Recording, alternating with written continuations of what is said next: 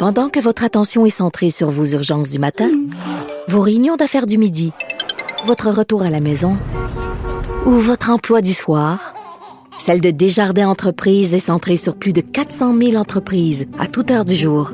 Grâce à notre connaissance des secteurs d'activité et à notre accompagnement spécialisé, nous aidons les entrepreneurs à relever chaque défi pour qu'ils puissent rester centrés sur ce qui compte, le développement de leur entreprise.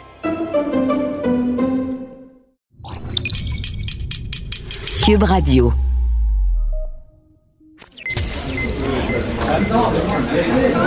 Silence Veuillez vous lever. La cour présidée par l'honorable François-David Bernier est déclarée ouverte. Entrez dans les coulisses de la justice. Écoutez, vous serez pas jugé. Ils appellent à la barre les acteurs de l'actualité. Oui, votre honneur. Avec François-David Bernier. Avec François-David Bernier. Avocat à la barre. Cube Radio. Cette semaine, on parle beaucoup euh, des CHSLD, euh, la chaleur accablante qu'il y a là. Euh, faut, faut, bon, on est en canicule déjà en mai, mais comment ça? Pourquoi les CHSLD ont, pas de la climatisation? C'est comme si l'hiver, il n'y avait pas de chauffage. On s'entend que ces gens-là sont vulnérables. Euh, il y a une réelle problématique. Euh, moi, ça me choque. je voulais parler à un avocat à propos de ça, savoir c'est quoi les droits, pourquoi on accepte ça en tant que société. Euh, je suis avec Maître Patrick Martin Ménard de Ménard Martin Avocat qui est avec moi. Bonjour, Maître Martin Ménard. Bonjour. Merci d'être là. Euh, c'est un sujet très, euh, très sensible. Euh, on parle de climatisation, mais est-ce que c'est normal? Quand on parle de droits donnés aux aînés, est-ce que c'est normal ce qui arrive là? non, absolument pas.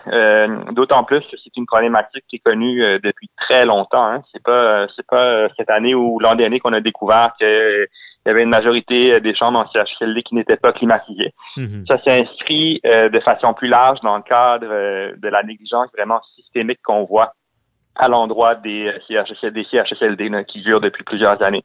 Donc, maître, expliquez à nos auditeurs la négligence systémique, c'est intéressant. On, reconnaît mhm. le mot système là-dedans, mais vulgarisez-nous ça. C'est quoi la négligence systémique? Ben, c'est en fait le fait que le système de soins de longue durée au Québec est depuis plusieurs années euh, sous-financé, euh, pratiquement laissé à l'abandon. Essentiellement, euh, on a donc des infrastructures qui ont vécu, qui sont inadéquates. Euh, et on a de gros problèmes de manque euh, de manque de personnel évidemment. Euh, dans un contexte où la, la, clientèle augmente de plus en plus dans ces centres-là aussi. Donc Je comprends. une combinaison de facteurs. Avec cette négligence-là qui vient du système que bon les, les gestionnaires de CHSLD on, en quelque sorte, doit vivre avec ça. Est-ce que c'est une excuse disant, ben, regardez, le système, ça va pas bien, donc euh, on ne fait pas d'efforts pour euh, climatiser ou aider? Non, absolument pas. Absolument pas. C'est quelque chose qui, en fait, euh, qui, qui aurait dû, tant qu'à moi, être, être fait il y a de cela plusieurs années. Hum. On a vu déjà, bon, en fait, l'été dernier, la canicule qui a mené à, à, un sombre bilan, euh, notamment au niveau des CHSLD, là, donc euh, des clientèles déjà vulnérables qui se retrouvent dans, des chambres qui sont pas climatisées à plus que quand il plus que 30 degrés euh, dehors, c'est clair que ça, ça mm-hmm c'est des conditions, c'est des conditions qui sont pas acceptables. Euh, là, en plus, cette année, on se retrouve dans le contexte de la COVID. Là, on vient de là, bon, on a des explications du gouvernement qui nous disent, ouais, on n'a pas vraiment pu mettre en place le plan dans les derniers mois parce que les, les CHLD étaient confinés. D'accord, mais c'est pas un problème qui est nouveau, c'est un problème qui date de longtemps et on se retrouve dans une situation où, où dans, cet été, dans un contexte encore plus euh, vulnérable, ces gens-là vont se retrouver confinés à l'intérieur dans des, dans des lieux qui sont pas climatisés. Oui, c'est très grave. C'est inacceptable. Non, c'est inacceptable. Et à quelque part, il y a, des responsables pour ça. Il y a une responsabilité. Là, on dit le système, on, dit les, les, centres n'ont pas fait ce qu'il fallait. Où ils s'engagent dans la responsabilité? Est-ce que le gouvernement peut être poursuivi s'il y a un décès dans un CHSLD? Est-ce qu'il euh, y, a des poursuites possibles dans ce domaine-là? Oui, euh, pour nous, il est clair que euh, cette, euh, en fait, l'obligation de, de, donner une chambre climatisée s'inscrit dans le cadre des obligations des établissements et des CHSLD en vertu de la loi sur les services de santé et les services sociaux. Donc, ils ont des obligations légales qui ne sont pas respectées présentement. OK, donc cette obligation-là est déjà dans la loi. C'est un peu sous forme, c'est pas, pas écrit, ça doit être climatisé, mais ils doivent être dans des conditions adéquates, là, je veux dire. Euh, Absolument. C'est un peu ça le, général. Et est-ce que euh, est-ce qu'il y, a une différence entre euh, les, CHSLD publics et privés, dans le sens que le bon public, c'est le gouvernement, privé, c'est plus euh, est-ce qu'il y en a qui pourraient dire ben c'est pas climatisé parce que le, le, la, personne, le client ne paye pas assez, par exemple, donc paye pas assez cher de loyer? OK. Non, ça, ça Absolument pas. Les, les, les, patients du système de santé dans leur ensemble ont des droits euh, en vertu de la loi sur les services de santé et services sociaux. Et par ailleurs aussi, en dehors de ça, sont également titulaires de droits fondamentaux, dont le droit à la vie et à l'intégrité, à, la, à, la, sécurité de leur personne et euh, le fait d'être placé dans des conditions comme ça alors qu'ils sont euh, dans des situations de vulnérabilité, va clairement à l'encontre de ces droits-là. Mhm. Donc, euh, vulnérabilité, mais pourquoi on, a fait, pourquoi on a fait ça? C'est une négligence qui, en se disant que la chaleur n'était pas si dommageable? Ben, je vous dirais, ça vient du fait aussi qu'il y a plusieurs des infrastructures de CHLD qui sont complètement vécues, qui sont qui battent en fait d'une autre époque. Mm. Euh, il y a une question là-dedans de configuration des, immeubles, il y a une question de systèmes électriques qui n'ont pas la capacité de soutenir déjà des unités d'activité individuelles pour chacune des chambres. Et euh, donc, on, on, a, on, a, finalement laissé le problème prendre une très grande ampleur de telle sorte que maintenant, on ne peut le corriger mm. euh, à court terme.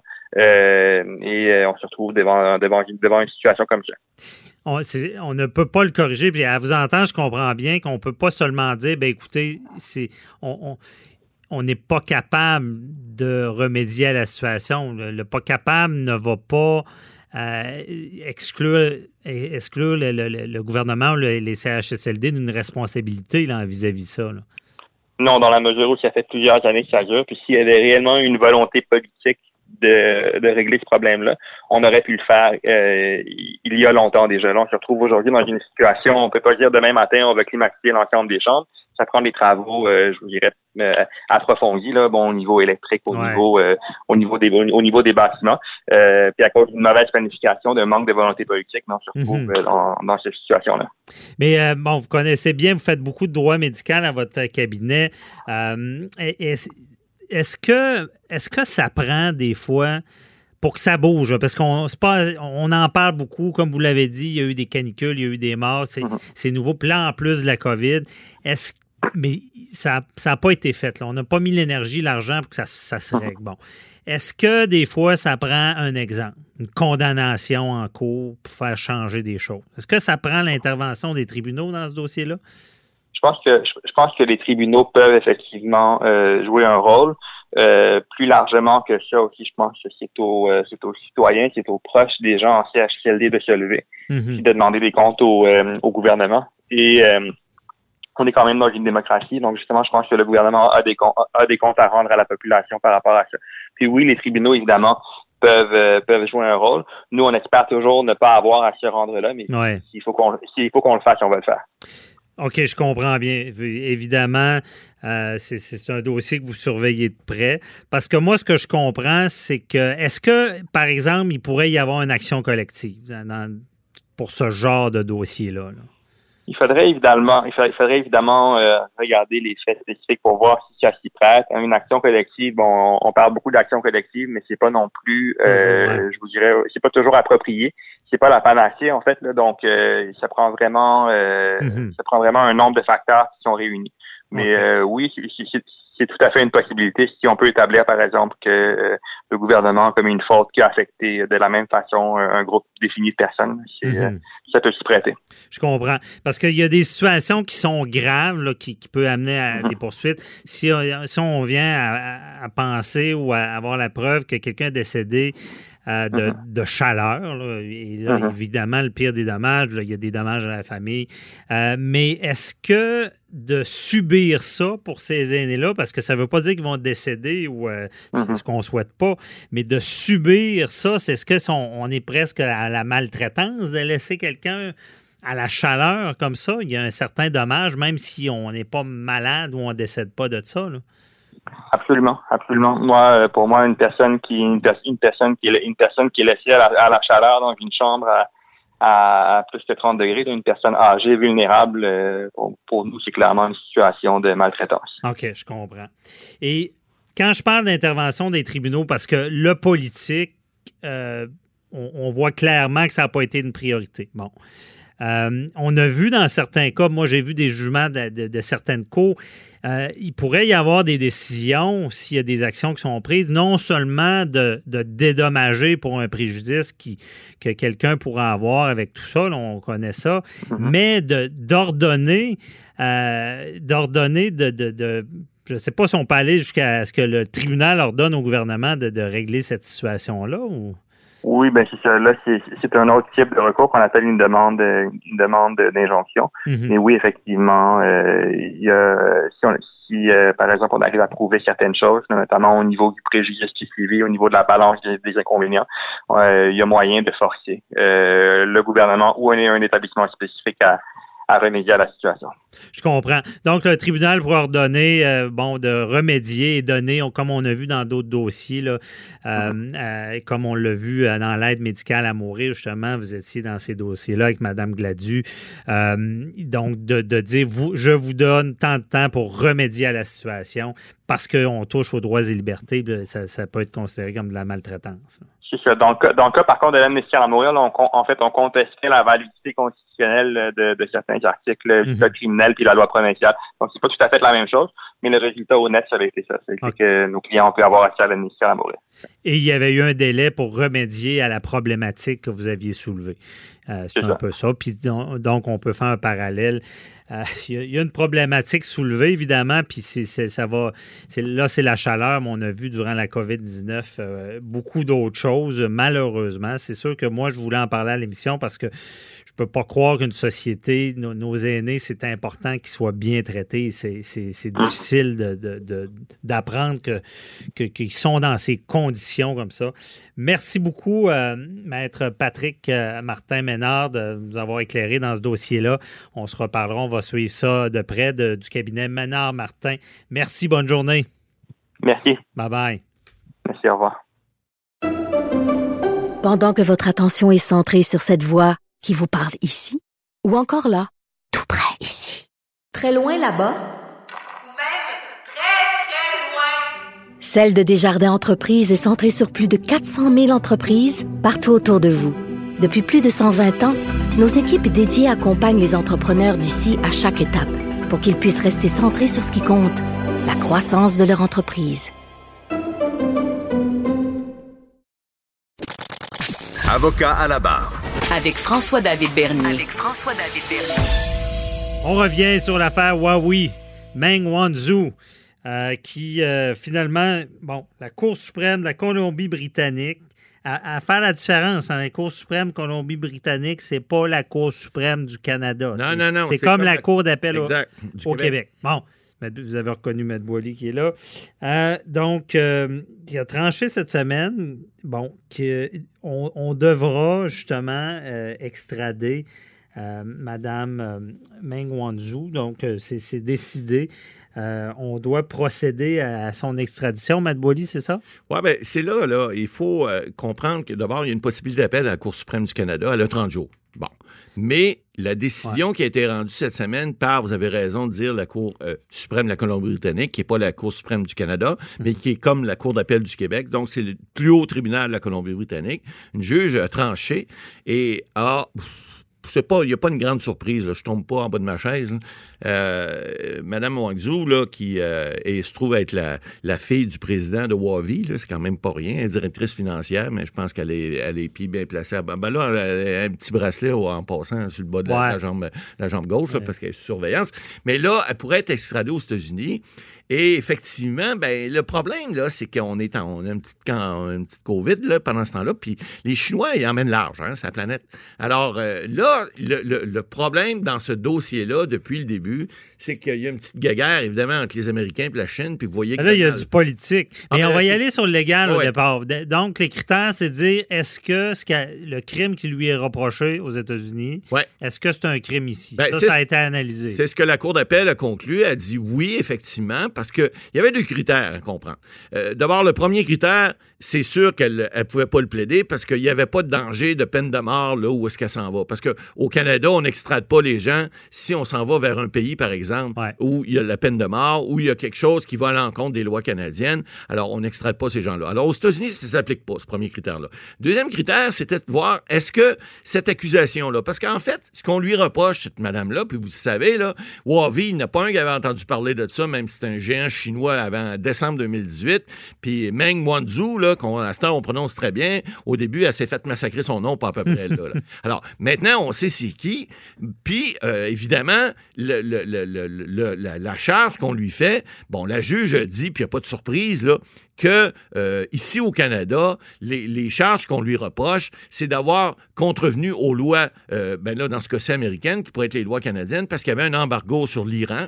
Et puis là, on aurait on aurait en fait, on aurait fourni certains biens et services à l'Iran malgré l'embargo et donc contrevenu aux lois américaines. Alors, à un moment donné, lorsque tu es en territoire étranger puis que tu contreviens une loi, ben, tu es passible des poursuites qui sont là. Donc, là, les États-Unis ont dit au Canada, ben, vous l'arrêtez à Vancouver puis vous la chipez aux États-Unis parce que nous autres, elle a contrevenu à nos lois puis on, elle est en territoire euh, ami, c'est-à-dire qu'on a des, hein, on a un traité de réciprocité avec les États-Unis qui fait en sorte que lorsque quelqu'un commet une infraction, même s'il n'est pas en territoire américain, s'il est en territoire canadien, canadien manezinha. Et les Américains demandent à ce qu'ils soient transférés dans leur pays pour être jugés, ben, les, traités font en sorte. Puis, on n'est pas. Le problème, c'est qu'on est entre l'écorce et l'arbre. On a, on a peut, patate chaude. Ben, on peut pas dire. Et on n'aurait pas pu dire, regarde, organisez-vous vos troubles. Ben, oui. on l'a. Oui, sauf que là, le, le best, ça aurait été de la mettre dans un avion rapidement à Vancouver, puis juste la faire sauter de l'autre côté de la frontière, puis dire, excusez, madame, vous êtes trompée d'aéroport, vous avez débarqué au mauvais endroit.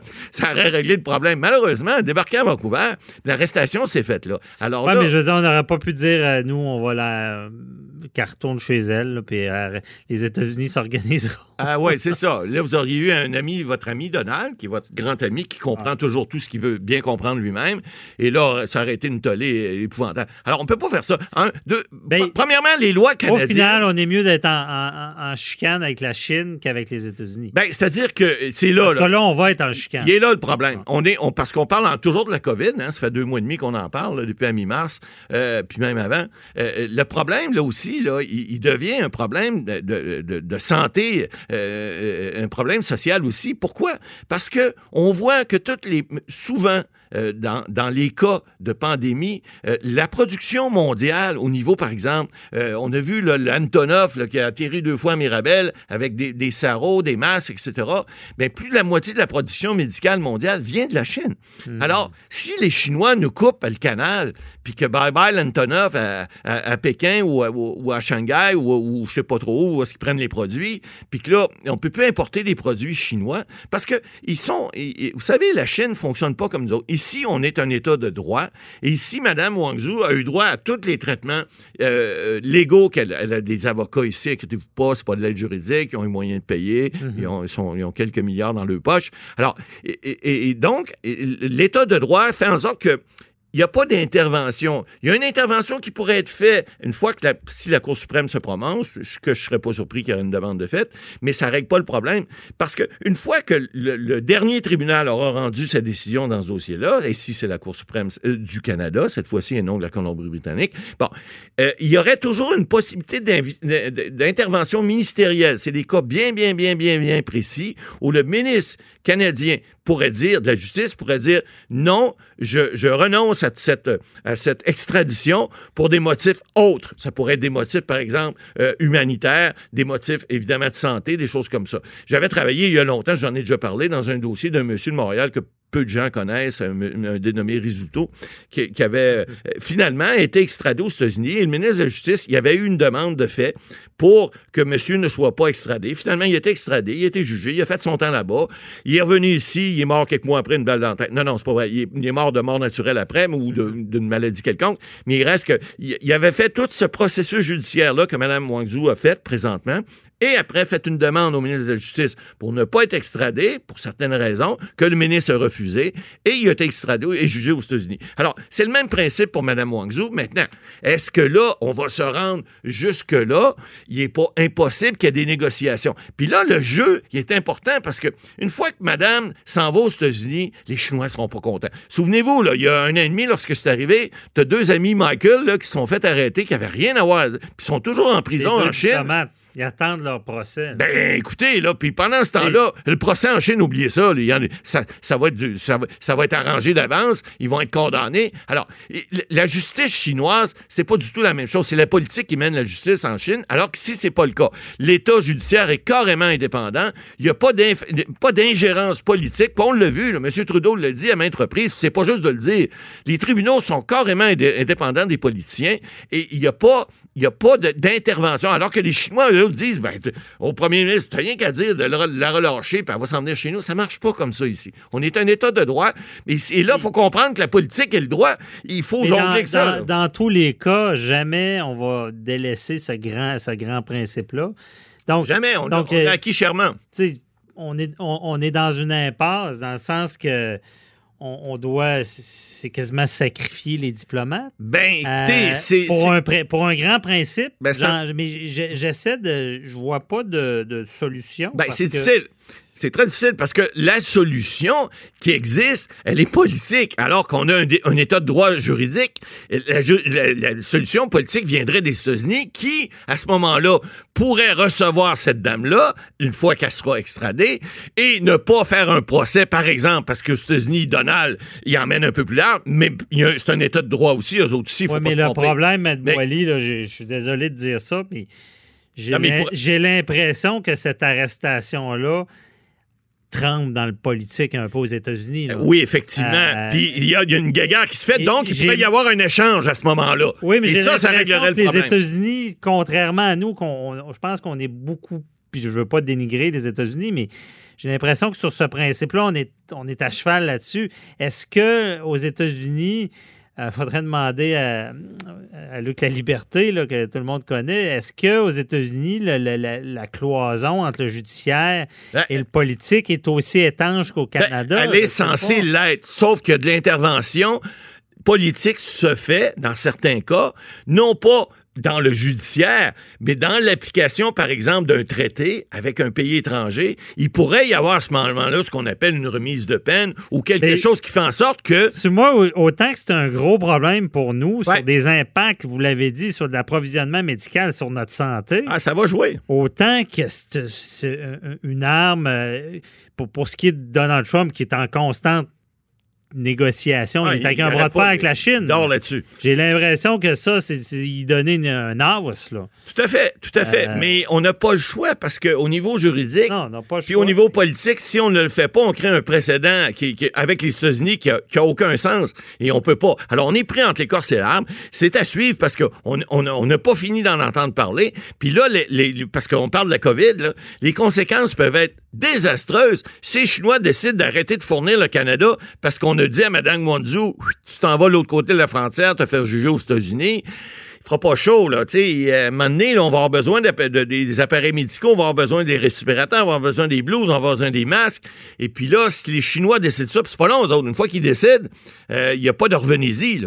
Et puis, ils ont un pouvoir là-dessus. Maintenant, il y a une gaguerre qui va jouer au niveau politique. faut espérer qu'au niveau politique, les gens entendent raison, puis que lorsque, si jamais est extradé aux États-Unis, finalement, ils n'iront pas plus loin, puis il y aura peut-être un traité de fait entre les Chinois et les Américains. Pourquoi ils se forceraient, ouais. Ben, c'est là, c'est ça. il y a une, guerre froide entre les deux. Moi, ce que j'ai vu de ce qui est reproché, tu sais, je vois, tu sais, je veux pas pardonner rien, mais je vois pas quelque chose de gros, là. Mais... Ben, c'est-à-dire, c'est pas gros pour nous, mais c'est gros pour les Américains. Parce que lorsqu'il y a un blocus contre l'Iran, puis que les Chinois arrivent par en arrière, puis font en sorte que le blocus n'a plus de, a plus de force contre les, les Iraniens, ben, les Américains, c'est important pour eux autres. Oui, Ça, mais pas, encore une fois, ça devrait être politique. Oui, c'est ça. Mais sauf que ça devient juridique parce qu'il y a eu une infraction de commise aux, aux yeux des Américains. Et c'est là que c'est du juridico-politique. Ça fait tout un. C'est un bon blender. là. Ça fait un bon mélange. Puis euh, je vais vous dire parce ça va être important à suivre. Ceux, ceux qui ont atterri du complot parlent souvent de ce genre de choses-là que Ouais. nous, pour nous, on on, on, on- on pense pas que ça existe, on voudrait pas que ça existe. Mais ce cas-là, c'est tellement évident. Il y a toute une joute qui se joue en là. est euh, épeurant. Il y a une Ouais. joute, mais c'est important pour les Américains, c'est important pour les Chinois, c'est important pour les Canadiens. Puis nous autres, là-dedans, on pèse pas fort. C'est ça notre gros problème. J'ai hâte de voir l'issue. J'espère qu'il y aura des à solutions. À suivre. Merci, Matt Boily. Pendant que votre attention est centrée sur vos urgences du matin, vos réunions d'affaires du midi, votre retour à la maison ou votre emploi du soir, celle de Desjardins Entreprises est centrée sur plus de 400 000 entreprises à toute heure du jour. Grâce à notre connaissance des secteurs d'activité et à notre accompagnement spécialisé, nous aidons les entrepreneurs à relever chaque défi pour qu'ils puissent rester centrés sur ce qui compte, le développement de leur entreprise. Avocat à la barre. Avec François-David Bernier. Des avocats qui jugent l'actualité tous les matins. C'est annoncé par la, ministre de la Justice, Sonia Lebel. Les tribunaux vont réouvrir le 1er juin. C'est fait. Évidemment, toute la communauté juridique, euh, avocat à la barre, on parle de juridique, donc il faut en parler. On, ouvre les tribunaux. Euh, c'est certain que pour la profession, ça va faire du bien, reprendre nos activités, mais on, on sait que ça sera plus jamais pareil. Je pense que dans notre domaine, ça nous a fait évoluer. Euh, on en parle avec euh, Maître Sharon Otis. Euh, bonjour, Maître Otis. Oui, bonjour, Maître Bernier. Bon, c'est annoncé. Comment ça va fonctionner, cette ré- réouverture-là? Ben, ce qu'on dit, ce que la ministre de la Justice rapporte, c'est que bien évidemment, ça va se faire de façon graduelle dans les palais de justice du Québec. Euh, ça va se faire bien évidemment dans le respect des règles sanitaires de la direction de la santé publique, ça va de soi. Euh, en faisant place là euh, peut-être beaucoup plus à la technologie euh, parce que pendant le Covid, comme vous le savez, il y a eu les, les huissiers ont cessé pendant une certaine période de procéder à des significations légales. Ça nous a permis de faire des notifications plus tôt et de transmettre directement nos procédures via une adresse courriel X. Euh, donc ça, ça va demeurer. Je pense que c'est une bonne chose. Ça va permettre ce qu'on mentionne, c'est ça va permettre aux avocats euh, d'éviter des déplacements pour aller timbrer parce que avant de, alors, quand on envoie une requête pour les gens, quand on envoie une demande plutôt, on doit aller la timbrer, c'est-à-dire lui donner un numéro de cours. Et ça, ça va pouvoir se faire à distance. On va pouvoir même payer le timbre à distance et notifier à distance, c'est ce que j'en comprends du communiqué. Donc, c'est une belle avancée. Et euh, on se demandait la semaine dernière de quelle façon ça allait se faire et si on allait persévérer dans cette façon de faire-là qu'on trouvait quand même bien et euh, qu'on voyait une évolution. Vous vous en rappelez, Maître Bernier? Oui, bien, pour ceux qui ont, euh, la semaine dernière, on en a parlé, ce qu'on disait, puis ce qu'on redit, c'est que le système de justice, il y en avait de la paperasse, beaucoup de choses étaient Oui. archaïques. Il n'y a pas si longtemps, on utilisait des fax encore, ça veut tout, tout dire. Euh, beaucoup de papiers à déposer, beaucoup de frais des clients. Et là, cette pandémie-là elle nous a fait évoluer à grand V. Là. Des fois, quand on est forcé, c'est là qu'on n'a pas le choix de changer, ça a été fait. Mais Maître On sent que la ministre veut continuer dans cette voie-là. là. Oui, elle veut continuer et je pense que elle là dans l'optique, euh, premièrement, c'est une, c'était une juriste à la base, donc elle comprend très bien le fonctionnement, vous comprenez, des tribunaux. C'est-à-dire que tous, les procès qui étaient fixés entre la date euh, fatidique, je crois, du, de, de mémoire du 13 mars, là où est-ce qu'on a déclaré la pandémie au Québec, à tout le moins, aller jusqu'au 1er juin, tous ces procès-là, bien évidemment, ont été, à part pour les mesures d'urgence, ont été annulés. Donc, je pense qu'il veut euh, reprendre le retard parce que, bien évidemment, ces dossiers-là, je pense que ça va de soi qu'ils doivent passer euh, en priorité, qu'ils doivent passer euh, parce que théoriquement, ils auraient déjà possiblement leur jugement en main. Ouais. on, bon, on sait qu'un juge a six mois quand même pour rendre une décision, mais c'est pas possible qu'il y ait il y aurait déjà des décisions. Donc, je, je pense qu'on on, on veut faire en sorte qu'il y ait aussi des salles d'audience virtuelles pour éviter des déplacements. Quand, mais on, on mentionne bien lorsque c'est possible de le faire. C'est-à-dire que ce n'est pas tous les dossiers, vous comprenez, qui permettent cette tenue-là. Et les palais vont euh, de justice vont adapter aussi les nouvelles normes sanitaires, euh, les micros. Lorsqu'on parle, vous comprenez, euh, quand on plaide, etc., on est on est proche des micros pour les enregistrements, les barres d'audio. Donc, ça va être désinfecté. Il y aura une rigueur au niveau là de, la sanitation. Et je pense que cette ce, ce renouveau, si on peut dire ça comme ça, ce nouveau départ a été longuement réfléchi avec euh, les bonnes personnes, euh, les personnes qui, je pense, euh, sont sur le terrain, voient de quelle façon les, les, tribunaux étaient déjà embourbés, disons-le. donc, je pense que cette nouvelle façon de, de s'ouvrir aux nouvelles technologies va faire en sorte d'avancer le processus pour les gens. Et je pense que c'est une très bonne chose parce que oui. Oui, donc, Maître Otis, on parle ici de. Parce qu'on sait, là, ça reprend, c'était déjà embourbé. Euh, moi, ça me fait peur que ça, soit encore pire, que ce soit autant en criminel qu'en civil. Mais là, ce que je comprends du discours, c'est, bon, cette évolution-là rapide, obligée par les technologies. Et là, on semble dire que les technologies nous aideront à passer au travers les technologies au, euh, à l'aide de la rapidité des tribunaux. Euh, c'est ce que je comprends dans votre discours, mais est-ce que vous, vous y croyez à ça, Maître Otis? Pensez-vous qu'on va aller plus vite parce qu'on utilise plus de technologie? Ben, je ne sais pas si on va aller plus vite parce qu'au départ, vous, voulez, vous comprenez qu'il faut reprendre le retard qu'on a pris. OK? Donc, laissons-nous euh, laissons une période tampon pour pouvoir absorber cette, euh, ce manque-là à gagner. Mais oui, je pense que ça va aller plus vite et je pense surtout que ce sera moins coûteux parce euh, nos clients, hmm. parce que bien évidemment, lorsque le, le, montant du timbre judiciaire va demeurer le même, Cependant, on n'aura pas besoin de transmettre le tout ou de faire déposer le tout soit par notre huissier ou par nous-mêmes. Donc, ce sera moins coûteux, ça va aller plus vite, les ouvertures de dossier. Moi, j'y crois. Je, je pense qu'on aura des résultats positifs, mais il y aura une période d'adaptation. C'est certain là qu'il va falloir euh, le temps de reprendre le retard et de mettre tout ça en branle parce que vous comprenez, je pense qu'au fil du temps, il y aura des modifications. Est-ce que ça, ça fonctionne? Est-ce que telle autre avenue peut être euh, envisagée?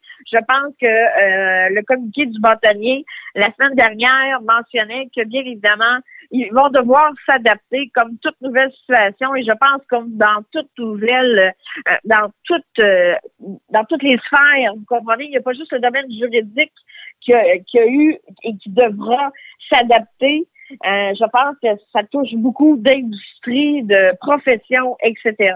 Mhm. Non, c'est bienvenu. Sauf qu'un auditeur qui m'a écrit, euh, il disait, euh, tu sais, pourquoi on sent ça? Bon, on, on, veut un mouvement, on veut la technologie, on, reconnaît tous que tout pourrait aller plus rondement si on ne reste pas dans l'archaïque, dans la paperasse. On, est à notre ère en 2020. Mais la question que certaines personnes se posent en ayant payé euh, des gros frais euh, juridiques à des avocats, pourquoi ça a pris la COVID pour faire ça? Ben, pourquoi ça a pris la COVID? Vous comprenez, des fois, il euh, faut revoir ses méthodes et c'est dans des situations de crise, je pense, qu'on voit des fois qu'est-ce qui est efficace et qu'est-ce qui ne l'est pas et euh, les problématiques engendrées, les délais engendrés, parce que les gens se sont, euh, les, deux, le bâtonnier ainsi que son équipe, la directrice du barreau de Québec, tout, ce beau monde-là se sont concertés. Euh, donc, je pense que oui, ça va faciliter les choses et oui, je pense que ça va changer. Pourquoi on a attendu qu'il arrive un événement comme ça? Vous comprenez, on est on n'est pas à l'abri. Le code de, procédure civile, au même titre, vous comprenez, Maître Bernier, s'il y avait une guerre demain matin, le code ne pourrait pas nécessairement pallier à tout. Euh, donc, il faut s'adapter et euh, je pense que l'adaptation, ils ont tenu compte de l'ère dans lequel nous sommes, c'est-à-dire que euh, on a nos, nos iPhones dressés dans la main, hein, donc pour ce n'est pas ce n'est pas par par plaisir, mais c'est bien un outil de travail. Je pense qu'ils ont considéré tout ça, qu'ils ont considéré maintenant les nouvelles façons de notifier les procédures entre procureurs, entre avocats, pardon et euh, aussi les, euh, les protocoles, l'ouverture sur les, conférences de règlement l'amiable, etc. On, change, la, société change mm-hmm. et, et la pratique aussi. Et je pense qu'ils sont en, en plein sur, ils sont pas encore sur leur X en disant que Mais fonctionne. On a quand même une leçon, maître Otis, à retirer. Euh, on est réactif, pareil. Aux grands mots, les grands moyens. Et je regarde, c'est pour dire qu'il y a du positif dans le négatif. Et moi, dans le judiciaire, je vois ça positivement. Ça fait des années que je le dis qu'il faut faire un virage.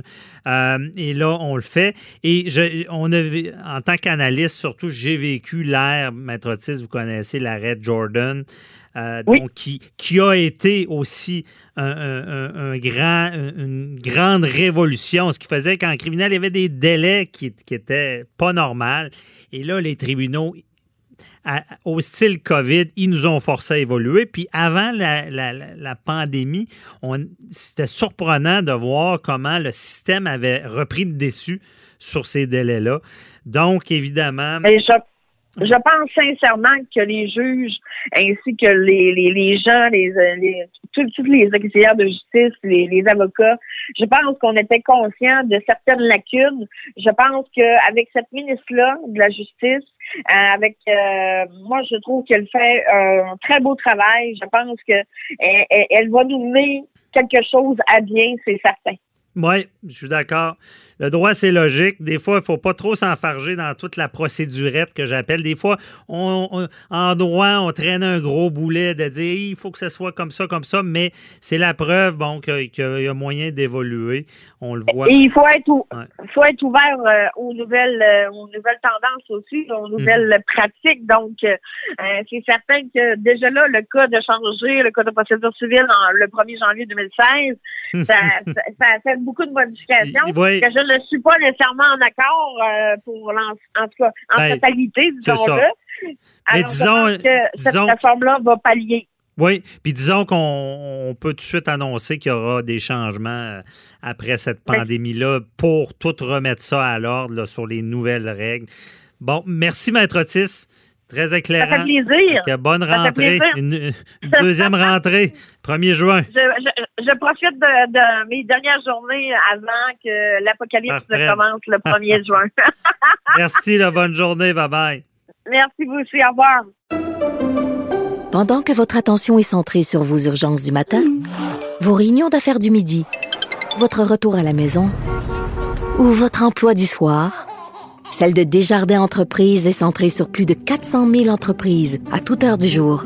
Grâce à notre connaissance des secteurs d'activité et à notre accompagnement spécialisé, nous aidons les entrepreneurs à relever chaque défi pour qu'ils puissent rester centrés sur ce qui compte, le développement de leur entreprise. Avocat à la barre. Alors je procède à la lecture du verdict. Avec François-David Bernier. Les meilleures plaidoiries que vous entendrez. Cube Radio. Avocat à la barre répond à vos questions, les questions du public avec Maître Jean-Paul Boilly. Et bonjour, Maître Boilly. Oui. Bonjour. Toujours, euh, toujours au poste, à distance, toujours. Oui, on fait, on est au frère de cube. Et euh, il y, en a une qui est vraiment intéressante. La première, une question. toujours intéressante. Oui, toujours. Mais celle-là, celle-là, on peut en parler. Jean-Michel qui nous a écrit sur le Facebook, il veut savoir si légalement on peut en cette période de grande nécessité sanitaire, empêcher le gouvernement de financer à la hauteur de 200 millions de dollars le Cirque du Soleil. Cirque du Soleil. Aïe, aïe, ça fait mal. Mais c'est 200 millions, mais con- contentez-vous, M. Jean-Michel, c'est juste 200 millions US. hein. Ça fait à peu près 270 millions canadiens. Alors, c'est encore pire. Écoutez, Ouais. c'est beaucoup d'argent. Maintenant, est-ce que, la question, c'est de savoir, est-ce que euh, on peut l'empêcher, euh, je comprends de façon légale, là, lorsque le gouvernement veut faire un geste que euh, quelqu'un veut empêcher, on peut toujours, il y a des procédures qui existent. hein. On appelle ça euh, des procédures extraordinaires dans le code de procédure civile. Si on veut obliger, par exemple, un organisme gouvernemental, euh, gouvernemental de faire ou de ne pas faire quelque chose, on appelle ça un bref de mandamus. hein. On- on a- on a- c'est très rare que c'est- utilisé, mais ça fait partie des recours extraordinaires, comme les injonctions en sont aussi, et d'autres recours de cette nature. Maintenant, là, il faut comprendre, euh, même si on voulait prendre une procédure euh, contre le gouvernement, euh, il y a tous les aspects financiers que l'on on, on contrôle pas. On a vu M. Fitzgibbon là, cette semaine dire aussi, M. Legault également, dire écoutez, on va faire un prêt à ces gens-là. Euh, là, il y a un problème d'éthique aussi. Là, on n'entrera pas trop là-dedans. Mais, euh, les propriétaires du Cirque du Soleil, l'ancien propriétaire, M. Bon, on va en parler après, mais d'entrée de jeu, là, je veux dire, le gouvernement peut dépenser, ce ne serait pas faisable un recours comme ça, là, même si Ben, on est en écoutez, pandémie. Le gouvernement peut dépenser, puis c'est lié à la pandémie de toute Ben, façon. c'est pour, pour sauver des Euh, jobs, mais là, maintenant, à quoi l'argent va servir, on ne sait pas. le encore. gouvernement a le pouvoir de dépenser là, avant, de- avant qu'un citoyen se lève puis intervienne. Puis, Ben, écoutez, c'est du politique. Là. ça. Le juridique n'ira pas dire aux politiques quoi Non. faire. Non, puis mais, le- mais- mais, mais le juridique peut s'en s'en mêle pas, mais le, le- le- le citoyen, Jean-Michel, il peut s'en mêler, lui, à la prochaine élection. Dire, moi, le gouvernement, il a fait des choses que j'aime pas, je vais le changer. Mais présentement, aller juridiquement euh, essayer de contrecarrer en disant 270 millions canadiens, on pourrait-tu le mettre? J'ai vu un article, par exemple, cette semaine dans le journal où on a dit, euh, euh, on a dit, écoutez, ce montant-là, pour les 140 quelques mille ou à peu près euh, gens qui sont dans le domaine de la culture et des arts au Québec, ça réglerait tous les problèmes financiers de ces gens-là. Bon, c'est un choix politique à faire. Maintenant, est-ce que un fleuron comme ça, québécois, qui allait bien, puis là, on parlait de M. La Liberté, là, vous savez, quand vous Parlons- enlevez- Parlons-en, Ben oui, Monsieur mais- La Liberté.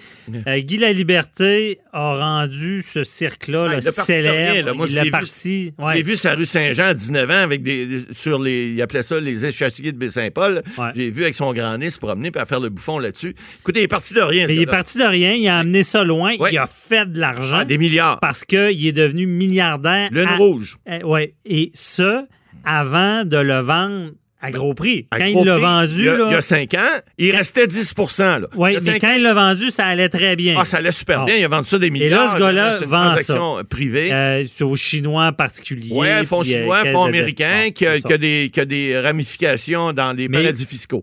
Mais là, avant, avant le COVID, Ouais. ça allait pas bien. là. Ben, ça allait moins bien, mais il a vendu un autre 10% qui lui restait à la caisse de dépôt du Juste Québec. avant. Juste avant, au mois de février, puis ça, c'est le timing qui veut Ouais. ça. Lui, il s'en tire bien, mais, Ben, mais il- c'est quand même impressionnant. J'en profite de la question de parler de ça. C'est même pas juridique. C'est quand même impressionnant que quelqu'un mène un cirque comme Ouais. ça, le vend, puis ça va plus bien. là. C'est c'est- Et C'est d'un drôle d'hasard. Ça s'est mis à aller moins bien aller à Mais partir du moment où il a commencé à c'est que l'entrepreneur, c'était son bébé. Ben oui, puis vous savez, l'âme, on dit souvent, écoutez, moi j'ai beau chan- chanter comme je peux les chansons de Céline Dion, j'ai pas la voix de Céline Dion, j'ai pas l'émotion de Céline Dion, puis je serai jamais Céline Dion. L'âme de l'entreprise. Et- L'entreprise, surtout lorsque c'est une entreprise de composition comme ça, on parle de Robert Lepage et bien d'autres, là, c'est des êtres extraordinaires qui ont ça. euh, et puis écoutez, là, Guy Lafleur est bon au hockey. Moi, quand même, j'aurais été bon. J'aurais jamais été comme Maurice Richard ou Guy Lafleur. Alors, c'est des êtres on, on s'entend que Elles les, les là, là. dirigeants ont pris des bonnes décisions pour rendre ça euh, si rentable. Ouais. On s'entend que ça a été vendu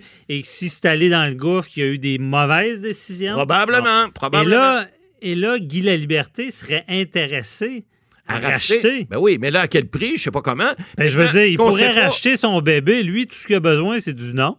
Ben, ce qu'il a besoin, oui, puis effectivement. Puis après ben, ça, je veux ben, dire, les- il les peut toutes- les marques de des affaires d'or en rachetant Ben oui et non, parce que là, avec la pandémie, on ne sait pas. D'abord, il n'y a pas d'activité ou à peu près pas du Cirque du. Soleil à travers le monde. Donc, il y a, il y a tout ce contexte-là. Mais lui non plus, il n'est pas cave à temps plein, Guy La Liberté. Alors, ce qu'il va faire, il va dire, ben, le prix qui valait, comme les actions de Bombardier, hein, il valait 21 il y a quelques années. Aujourd'hui, ils sont à peu près à 50 sous.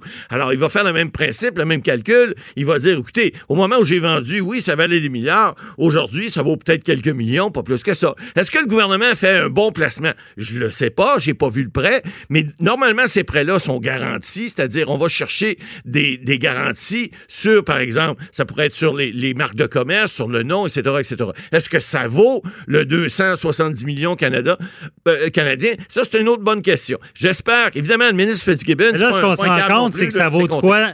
Cirque du Soleil, là, je comprends en pandémie, là, euh, mais on s'entend que tout le monde était surpris de voir un Cirque du Soleil qui n'est pas capable de, traverser cette crise. Le fleuron québécois qui plante, là, c'est pas le fun de ben, voir le fun, mais, couler dans, dans le, sens, on se rend compte que ça vaut de quoi quand c'est entre de bonnes mains. Ben, c'est ça, il y a une question de, de, Pourquoi ça a fait des milliards, puis là, c'est au bord du couvre avant, avant la pandémie? Vous savez, il y a des choses qui arrivent comme ça si vous êtes au bon endroit au bon moment et que, excusez-moi l'expression, vous êtes le, goût du jour, vous pognez, comme on dit, ben vous allez vendre votre spectacle. Si vous pognez pas, ben ça marche pas. Puis euh, c'est dans ce temps-là qu'on perd tous nos, actifs et on perd toutes les possibilités. Alors, vous avez des, des mondiaux comme Disney qui ont très bien fonctionné, là, pendant la pandémie, il n'y a personne qui va à Disney. Qu'est-ce qui va arriver? On ne sait pas non plus. Est-ce que le gouvernement américain va les, les aider aussi? Il y a le secteur culturel. C'est compliqué. Et là, bon, ça va être à suivre, mais empêcher le gouvernement de répondre à la question, on a fait le tour euh, de Jean-Michel, on ne pourra pas les empêcher. Je ne penserais pas. Maintenant, on espère juste que le gouvernement fait ça de façon judicieuse. Et puis, il y, a, des fonctionnaires qui sont payés pour essayer que les placements, parce que souvent c'est fait par les fonds gouvernementaux ou la caisse de dépôt euh, ou Investissement Québec. Alors, ces gens-là, généralement, vont chercher des garanties. Évidemment, il y a des choses des fois qui se font. Euh, on a vu des placements dans Bombardier qui n'ont pas été très bons, la C-Series, etc. C'est pas toujours excellent, mais il faut souhaiter que ça aille bien. Oui, il faut souhaiter, mais je veux dire, on, on, va passer à une autre question, mais quand même, c'est sûr que. C'est discutable c'est discutable, puis on, on, se demande, bon, mais moi, je pense que c'est un fleuron, il faut l'aider, mais j'espère seulement qu'on va chercher bonne garantie.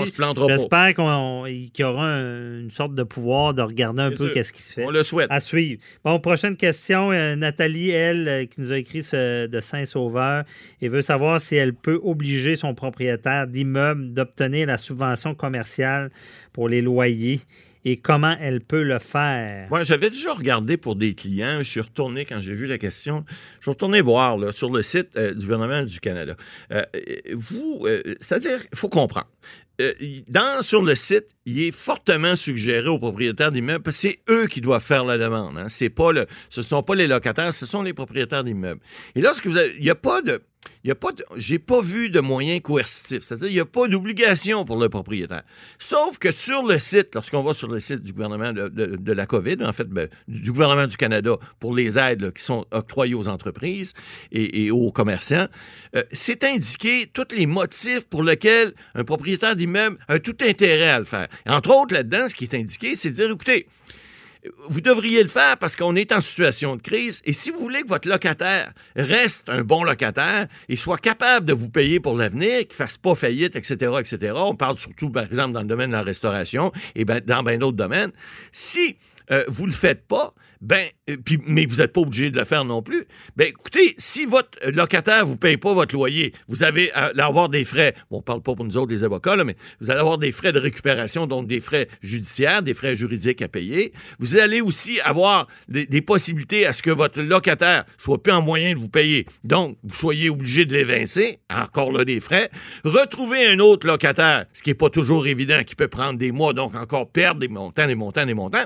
Alors, le, le gouvernement, parce que moi, je me disais, s'il n'y a pas de moyens coercitifs, comment on peut obliger quelqu'un, un propriétaire d'immeuble, hein, il y, en a qui sont propriétaires d'immeubles qui ne veulent pas perdre, parce que là, le, montant du prêt, qui va être sous forme de subvention si vous respectez le prêt, ben c'est 50% que vous allez recevoir votre loyer.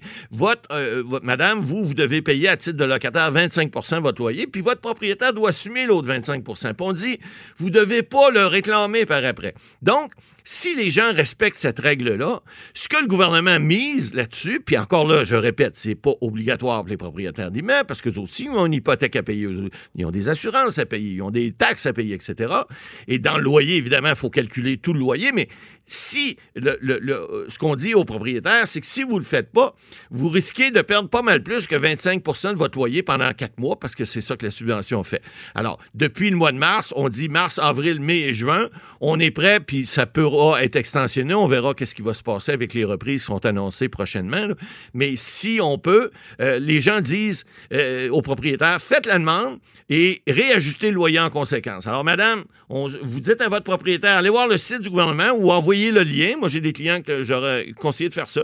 Vous envoyez le lien à votre propriétaire, puis le propriétaire va faire la demande. Alors, si le propriétaire est moindrement intelligent, il va faire la demande parce qu'il va aller voir sur le site tout ce qu'on donne comme recommandation, puis c'est le gros bon sens. Alors, allez-y, madame, mais c'est pas vous qui faites la demande, c'est votre propriétaire. Merci, M. Boily. On se retrouve la semaine prochaine. C'est tout pour nous aussi pour l'émission Avocat à la barre cette semaine. Et euh, on vous invite à poser vos questions toujours. On y répond. On se retrouve euh, la semaine prochaine. Bye bye. Cette émission est maintenant disponible en podcast. Rendez-vous dans la section balado de l'application ou du site cube.radio pour une écoute sur mesure en tout temps. Cube Radio, autrement dit. Et maintenant, autrement écouté.